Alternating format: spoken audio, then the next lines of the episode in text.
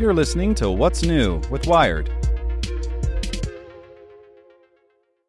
Spring, is that you? Warmer temps mean new Allbirds styles. Meet the Superlight Collection, the lightest ever shoes from Allbirds, now in fresh colors. They've designed must have travel styles for when you need to jet. The lighter than air feel and barely there fit make these shoes some of the most packable styles ever. That means more comfort and less baggage. Take the Superlight Tree Runner on your next adventure. Its cushy, lightweight foam midsole supports every step, and the extra outsole traction gives you the grip to just go for it. The eucalyptus fiber upper adds next level breathability to keep you going all day. Plus, the Superlight Tree Runner is comfortable and ready to go right out of the box. So, what can you do in a superlight shoe? What can't you do is the better question. And because they're super packable, the real question is where are you taking them? Experience how Allbirds redefines comfort. Visit allbirds.com and use code SUPER24 for a free pair of socks with a purchase of $48 or more.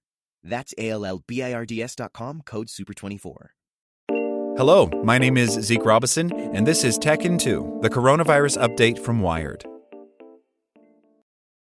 An actual space laser is cruising 300 miles above your head right now. NASA's ICESat 2 satellite launched in 2018 and packs a LiDAR instrument, the same kind of technology that allows self driving cars to see in three dimensions by spraying lasers around themselves as they roll down the street and analyzing the light that bounces back. But instead of mapping a road, it's measuring the elevation of Earth's surface with extreme accuracy. Although this space laser means you no harm, it does pretend catastrophe. In the journal Nature Communications, scientists describe how they used ICESat 2's new LiDAR data to map the planet's land that's less than two meters above sea level, which makes it vulnerable to the creep of sea level rise.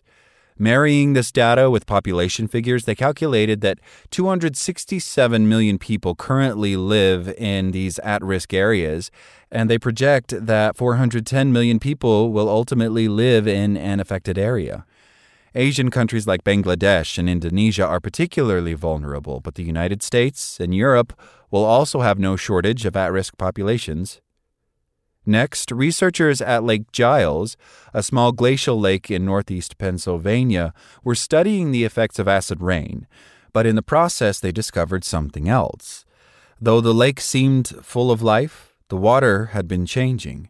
It was taking on a brownish hue, and its surface was warming. Most of all, the lake was running low on dissolved oxygen, a key indicator of its health. As they lowered a sensor into the water, the reading presented another abysmal zero. This is a condition researchers call anoxia, and it's a big problem. It can harm cold water fish species and contribute to algae blooms that do even more damage to the lake. That was 15 years ago, and back then they wondered whether their experience at Lake Giles was an anomaly. Now they know it's not. Thanks to the help of more than 40 collaborators who collected and analyzed data from a broad array of sources, the researchers published a study earlier this month in Nature showing the widespread deoxygenation of lakes around the world. And the antitrust case against Facebook is very much alive. You may have heard about how the government's effort to break up Facebook was dealt a death blow by a federal judge on Monday, but According to several antitrust experts, it's not over yet. Yes, Monday was a good day for Facebook, whose market cap briefly cracked $1 trillion on the strength of the news. The company had been facing parallel cases filed in December, one by the Federal Trade Commission, the other by a coalition of 46 states plus Guam and the District of Columbia. On Monday, Judge James E. Boasberg dismissed the state's case in its entirety primarily because he found that they had waited too long to bring it. That's a big deal. But for weird legal reasons that we won't get into, the timing problem doesn't apply to the federal government. And so the heart of the FTC's legal effort, which seeks to force Facebook to sell off Instagram and WhatsApp, is still very much alive. That means it wasn't thrown out, it was just sent back to the kitchen. Want more news you can use? Sign up for the Tech in 2 newsletter at wired.com/tt.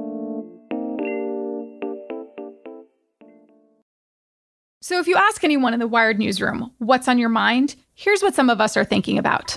Big tech, the coronavirus pandemic, climate change, disinformation, and election security. What policing should look like in the future. This is Get Wired. And I'm your host, Lauren Goode. Every story about technology is really a story about people. The good, the bad, and the ugly. Get Wired. Subscribe on Apple Podcasts, Spotify, or wherever you get your podcasts. Spring, is that you? Warmer temps mean new Allbirds styles. Meet the Superlight Collection, the lightest ever shoes from Allbirds, now in fresh colors. These must have travel shoes have a lighter than air feel and barely there fit that made them the most packable shoes ever. That means more comfort and less baggage. Try the Superlight Tree Runner with a cushy foam midsole and breathable eucalyptus fiber upper. Plus, they're comfy right out of the box. So, what can you do in a Superlight shoe? What can't you do is the better question. And because they're super packable, the real question is where are you taking them? Experience how Allbirds redefines comfort. Visit allbirds.com and use code SUPER24 for a free pair of socks with a purchase of $48 or more. That's A L L B I R D S.com code SUPER24.